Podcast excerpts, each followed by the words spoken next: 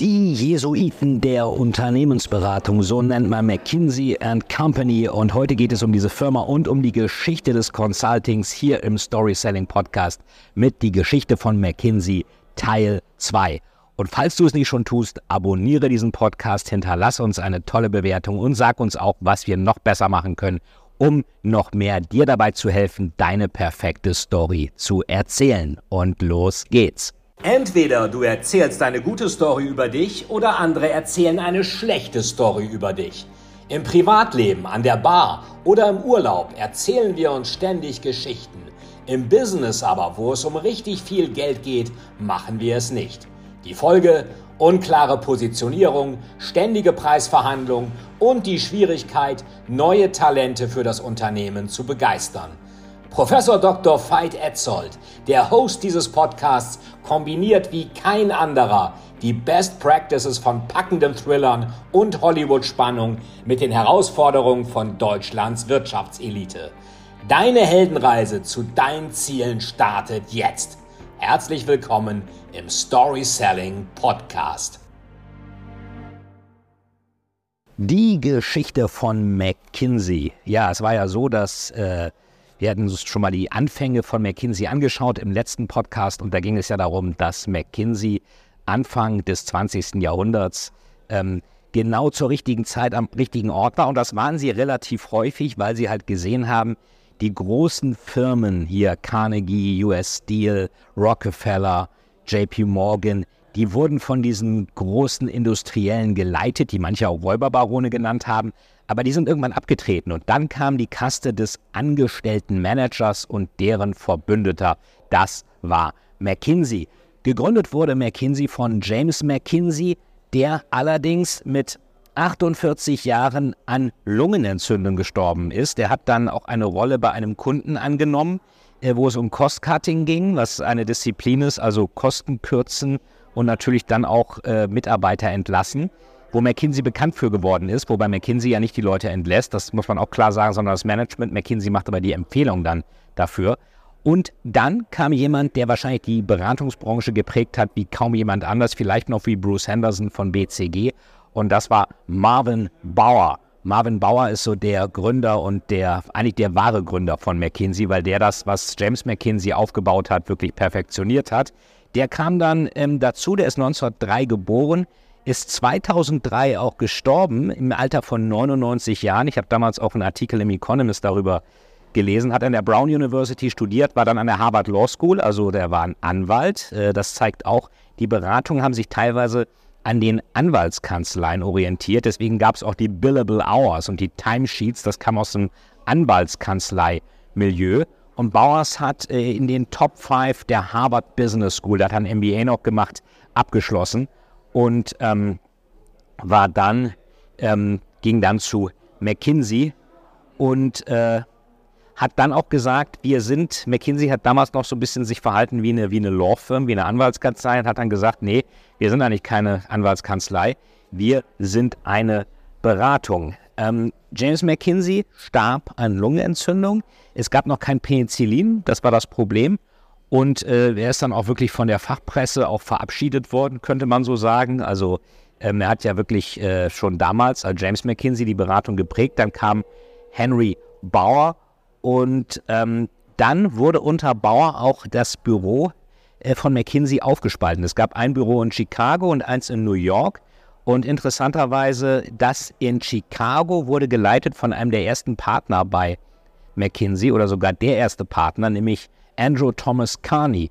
Und wer sich mit Beratung auskennt, der weiß, das wurde dann A.T. Carney. Also es gab dann McKinsey Company in New York und McKinsey Carney Company in Chicago. Und das sollte auch nicht mehr allzu lange eine Firma bleiben. Das hieß dann auch, dass New York dann letztendlich unabhängig war.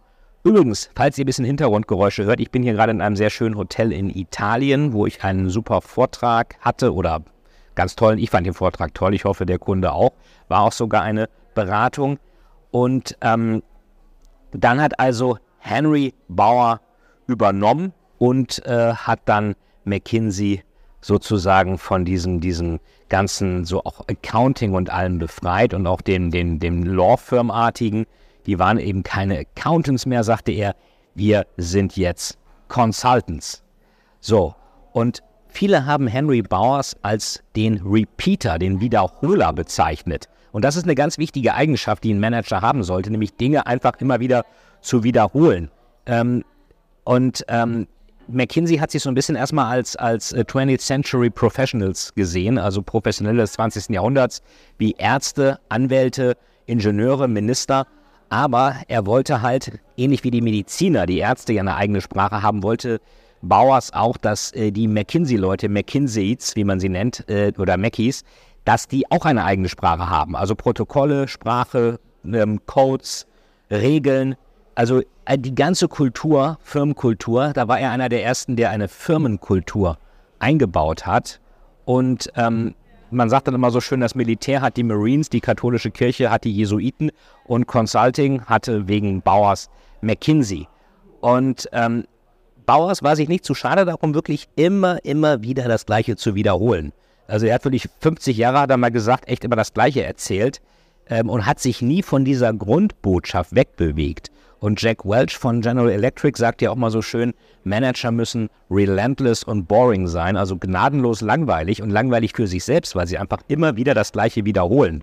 Und ähm, Lou Gerstner sagte auch, der hat sich immer, hat immer die gleiche Message erzählt. Lou Gerstner war einer der ersten CEOs von IBM und ein früherer McKinsey-Berater war dann bei RJR Nabisco, die kennt ihr vielleicht auch, die wurden dann von KKR übernommen, einer der ersten Leverage Buyouts, das war eigentlich in den 80ern. Wir sind jetzt immer noch so in den, in den 20ern, 30ern.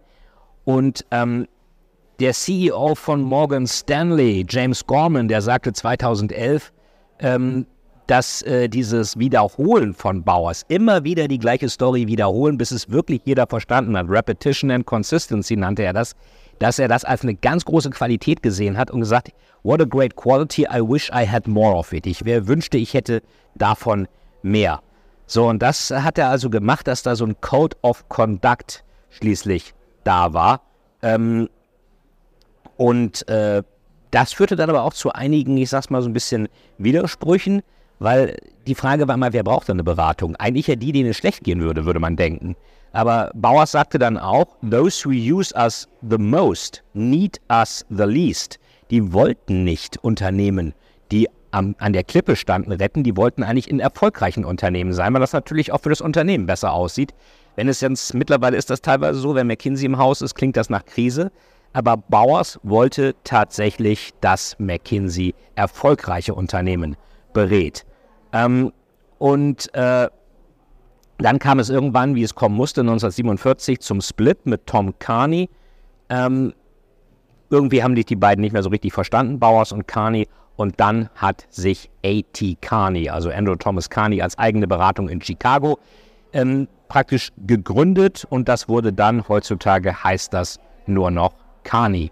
So, und wir hatten ja darüber gesprochen gerade eben, dass ähm, McKinsey sich dann von Carney getrennt hat. Äh, das heißt, Carney, A.T. Carney damals noch, war in Chicago und McKinsey war in New York. Ihr hört auch hier noch ein paar Hintergrundgeräusche, weil es in der Lounge ist. Irgendwie dudelt da auch irgendwas, aber so ist es halt. Also passt zur Beraterwelt mit ähm, Flughäfen und Lounges. Ähm, was dann Henry äh, Marvin Bauer auch noch gemacht hat, er hat dann die Witwe von James McKinsey aus der Firma rausgekauft äh, weil sie hatte noch irgendwie 21 Prozent daran. Und das waren damals ähm, 140.000 Dollar in 2012 Dollars 2,2 Millionen. Also Stand 2012 wären sie vielleicht jetzt 2,5 Millionen. Also da ist sie, glaube ich, günstig rausgekauft worden. Ähm, so, und werden ja gesagt, es gab, äh, das Militär hat die Marines, die katholische Kirche hat die Jesuiten und Consulting durch Marvin Bauer hatte McKinsey. Und er war extrem gut darin, der Bauer immer Dinge zu wiederholen, ständig zu wiederholen, was ja auch Jack Welch sagt, sei relentless und boring, wiederhole immer alles und der ähm,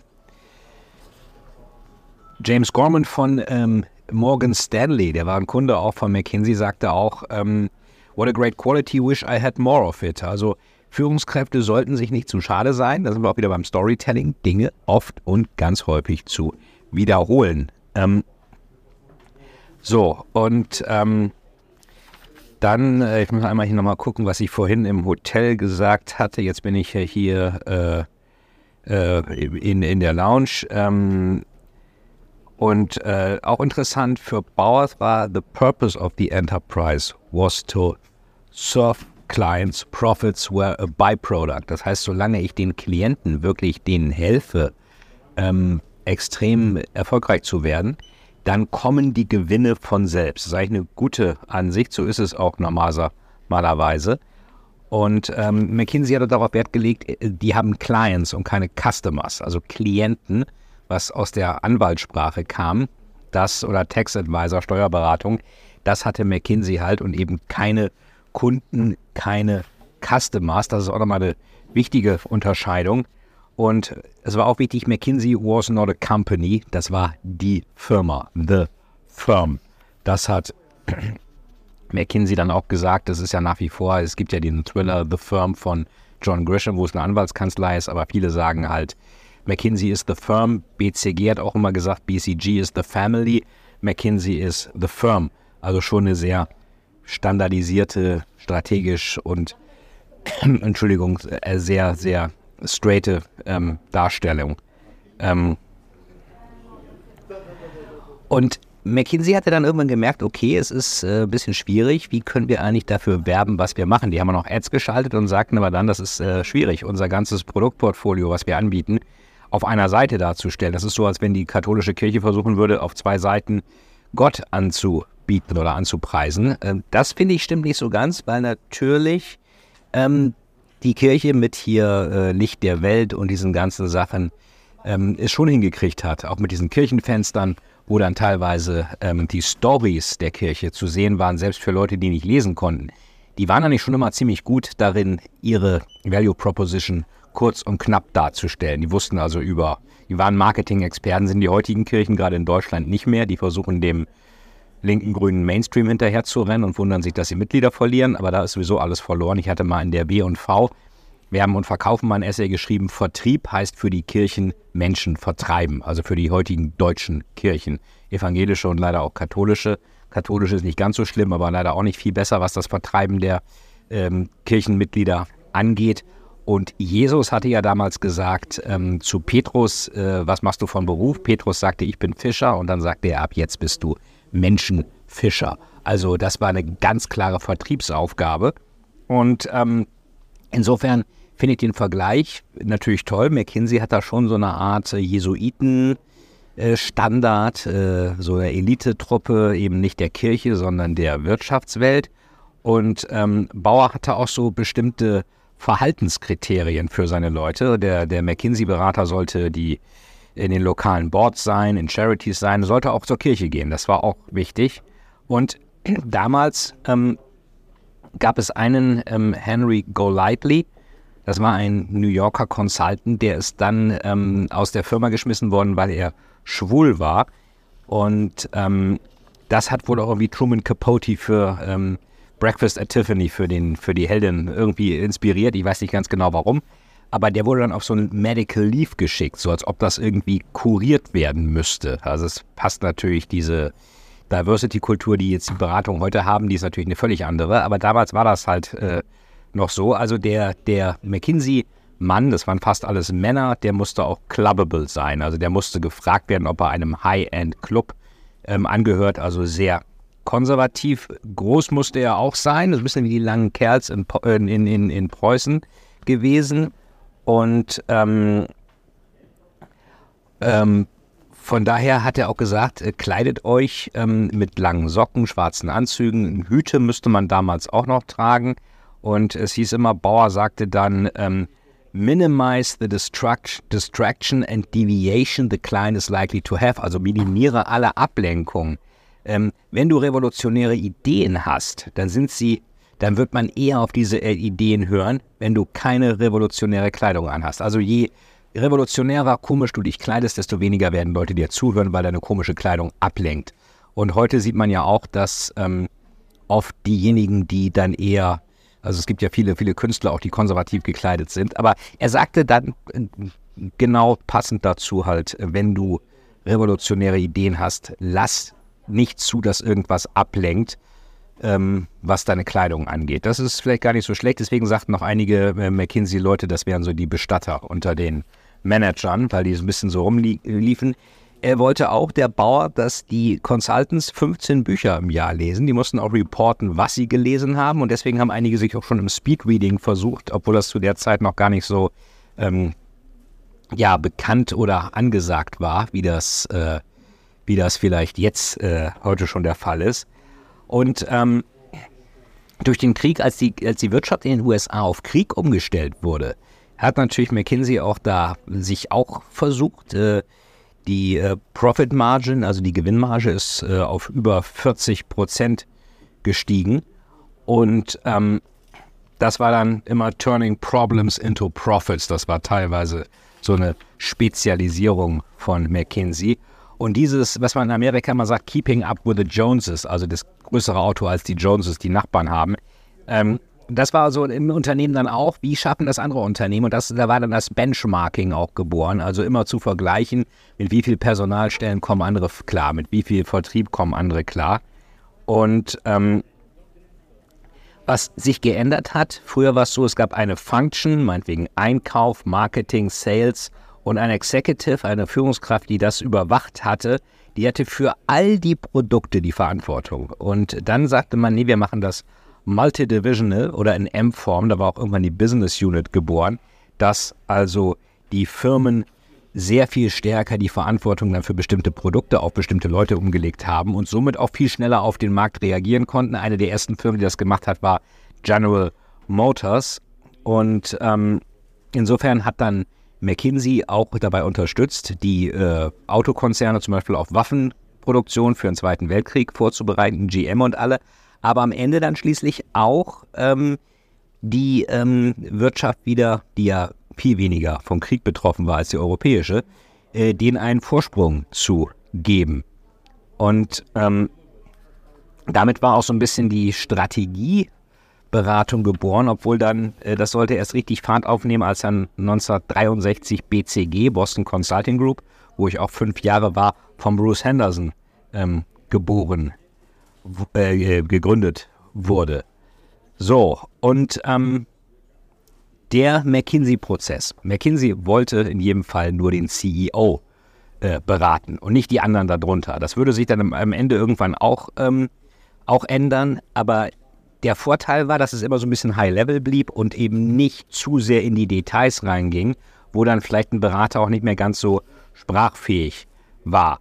Ähm, und dann ging man auch weg von dem per diem, also auf Tagesbasis die Kunden in Rechn in Rechnung stellen, sondern zum, zum Value Charge. Man sagte dann einfach, das kostet so und so viel, wenn du das und das Projekt willst. Da wurden auch teilweise gar keine Stunden mehr ähm, aufgeführt. Ähm, und McKinsey war extrem gut darin, äh, auch die Ideen, die von McKinsey kamen, die eine Firma dann angepasst oder umgesetzt hat, das immer zu sagen, das hat sich unser Kunde so ausgedacht, also positiv. Das heißt, der Kunde hat die Idee adoptiert und das war dann der Kunde und dann sagten, hieß dann immer, du kannst extrem viel Geld verdienen, wenn du bereit bist, jemand anderem den Credit für deine Ideen zu geben, dass du sagst, das ist von dem und nicht von mir, selbst wenn es von dir war. Das hat McKinsey also als graue Eminenz äh, extrem gut gemacht und dann begann tatsächlich ähm, nach dem Zweiten Weltkrieg der richtige Aufstieg. Einmal durch die Kooperation mit der Harvard Business School, die natürlich extrem viele Talente denen gebracht hat und letztendlich auch äh, mit dem äh, mit der Fähigkeit, sich immer auf neue Sachen einzustellen. Man sagt dann Rock Solid Foundation with an ever-changing house. Die Foundation war immer ähnlich, das Fundament, aber das Haus hat sich dann teilweise geändert. Ähm, ja, McKinsey war sicherlich die Firma, die am besten dieses neue Modell der Corporation, der Firma, des großen Unternehmens, wie dieses, dieses, diese Menschenmaschine funktioniert hat, das äh, wusste man sehr gut. Dann musste man allerdings auch ein bisschen gucken, dass das äh, äh davon wegzukommen, nur den CEO zu beraten, weil oft war es auch so, dass McKinsey dann auch äh, Streamlining, Cost-Cutting, sonst was Projekte hatte und auf diese Art und Weise dann natürlich auch ähm, dafür sorgen musste, dass andere auch wussten, was sie äh, zu machen hatten. Da war dann der Organization Man geboren. Das war so der angestellte Mensch. Es gab dann einen ähm, von William White in 1956 ein Buch, The Organization Man. Das war der, der in der Rat Race, also Radrennen oder Treadmill in der, in der Tretmühle drin war, Karriere machen musste, aber eben einen festen Paycheck immer bekommen hat. Und das ging dann natürlich auch nochmal, äh, die wurden dann geführt von Managern. Die Manager brauchten dann die Beratung von McKinsey. Und ähm, einer der Partner war Arch Patton, der hat äh, einiges zur Executive Compensation gemacht. Wie sollten Führungskräfte vergütet werden? Hat er auch ganz viel darüber geschrieben. Das passte dem Bauern nicht, weil er sagte, das ist zu kleinteilig für unser Geschäft. Ähm, das ist ähnlich wie die Frage, McKinsey wusste ja extrem viel über Manager im Unternehmen und hätte eigentlich auch als Headhunter arbeiten können. Haben sie auch teilweise ein bisschen gemacht, da wo Bauer auch sagte, nein, das machen wir nicht.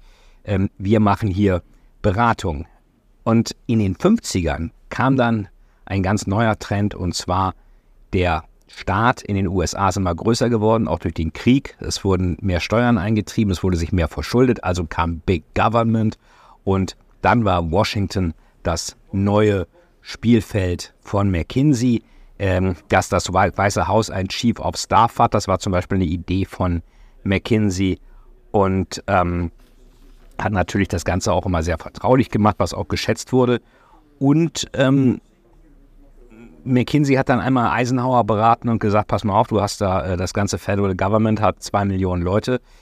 Die kannst du aber mit 610 Personen managen. Diese Person musst du aber richtig auswählen. Und Eisenhower sagte, das ist sehr äh, wertvoll. Und dann wurden praktisch auch neue Instanzen geschaffen, die McKinsey dann wieder beraten hat. Das heißt, McKinsey hat dann ähm, tatsächlich sich das Geschäft selber erschaffen können. Und deswegen sprach man dann auch bei den USA von einem Contractor State. Also ein Contractor ist immer ein externer Berater. Und äh, McKinsey hat dann natürlich aber auch gemerkt, das Ganze für den öffentlichen Dienst arbeiten, das hat Vorteile, hat aber auch Nachteile, wenn man sehr schnell in der Presse ist. Das ist gerade jetzt aktuell, ist das ja häufiger ähm, passiert. Und was witzig war, die wollten immer, die öffentlichen ähm, Kooperationspartner wollten immer richtige Verträge haben. McKinsey hat oft, bevor die Verträge unterschrieben waren, schon angefangen zu arbeiten für die Kunden. Das war dann gut gemeint.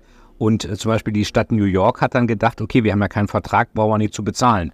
Am Ende haben sie doch bezahlt, aber das war auch so ein bisschen wie dann ähm, so äh, öffentlicher Dienst und verschiedene andere Meinungen dann äh, zusammengekommen sind, die vielleicht vorher nicht so ganz passten. Ähm, ja, was haben wir noch? Wir haben ähm, einen, einen großen Partner, Bales hieß der. Äh, wie hieß der eigentlich mit Vornamen? Ähm, keine Ahnung, finde ich jetzt nicht. Der hat Merrill Lynch, Chase Manhattan, CBS und alle beraten und der sagte immer, das ist so bei so Optimierungsprojekten, das ist wie Sandpapier, Sandpapier, Sandpapier, immer ein bisschen was wegschleifen. Das ist ein andauernder Prozess und geht nicht von heute auf morgen. McKinsey hat sich dann ein bisschen aus den ähm, äh, aus, aus der Politikberatung wieder zurückgezogen. Das hat Booz Allen Hamilton übernommen. Booz Allen Hamilton gab es ja lange Zeit, wurde dann Booz Company. Allen Hamilton ist, glaube ich, von äh, Cerberus oder KKR, irgendein Private Equity oder Carlyle, ich weiß es nicht genau, Private Equity Fonds übernommen worden. Aber Alan Hamilton macht immer noch, berät auch das Pentagon und ähnliches. Hier dieser, dieser, dieser, ähm, na, wie heißt er? Der die Prism-Sachen, ähm, mir fällt der Name nicht ein, die Prism-Sachen gefunden hat vom NSA, der war auch Contractor bei Booz Allen Hamilton oder Alan Hamilton. Ähm, der Snowden, genau, Snowden, der äh, das heißt, die haben sich dann darauf fokussiert. Booz gab es ja Edwin Booz, den gab der hat auch so Booz Company oder Booz Allen Hamilton zu einer ähnlichen Zeit gegründet. Ähm und ähm, Problem war teilweise auch, McKinsey hat dann äh, zum Beispiel den Staat New York irgendwie äh, oder irgendeine andere Instanz beraten, wie viel man mehr Steuern auf Zigaretten einnehmen sollte, weil die dann, man fand raus in den 60ern, dass die krebserregend sind. Das wird ja auch in der Serie Mad Men sehr schön gezeigt. Und dann war natürlich der Klient Philip Morris nicht begeistert, dass sein Berater McKinsey dem Staat hilft, äh, Zigaretten höher zu besteuern. Da waren dann auch so ein bisschen teilweise so ähm, ja, Differenz, also so, so, so, ja, wie nennt man das? Ähm, unterschiedliche Interessen oder, oder, oder gibt irgendeinen Begriff dafür, äh, unterschiedliche Interessen oder so, so, so eine Art ähm, Principal-Agent-Problem. Ähm, ich mache für den einen was und schade damit dem anderen und beide sind Klienten von mir. Ja, das ähm, einfach mal als die Geschichte von McKinsey Teil 2. In der nächsten Folge werden wir uns mal anschauen, wie McKinsey dann schließlich den Sprung über den großen Teich geschafft hat. Denn Amerika war dann irgendwann durchoptimiert und Amerika hatte, es hatte nicht nur Europa extrem viele Firmen, die auch wieder in Aufbauarbeit nach dem Krieg waren, auch Amerika hat extrem viel in Europa investiert und diesen Firmen konnte man natürlich in Europa auch helfen. Da müsste man aber auch ein Büro on the ground vor Ort haben und dieses erste Büro, das war schließlich London. Und genau darum geht es dann in der nächsten Folge, die Geschichte von McKinsey, Teil 3. Vielen Dank, dass du dir den Story Selling Podcast von Veit Etzold angehört hast und denke daran, bewerte diesen Podcast, abonniere diesen Podcast und sag uns auch, was dich noch weiter interessieren würde, damit wir unser Storytelling-Angebot auf deine Bedürfnisse bestmöglich maßschneidern können. Und vergiss nicht, to tell is to sell. Und letztes Bonbon am 15. November, Mittwoch, 15. November, findet wieder ein Webinar Storytelling im Consulting statt, 18 bis 20 Uhr. Du kannst dich auch hier im Podcast in dem Link oder auch in YouTube dafür anmelden. 15. November, Mittwoch, 18 bis 20 Uhr, Storytelling in Consulting, damit deine Firma, deine Beratungsfirma irgendwann auch so groß wie McKinsey wird. Also alles Gute dabei. Bis bald. To tell is to sell. Dein Fight.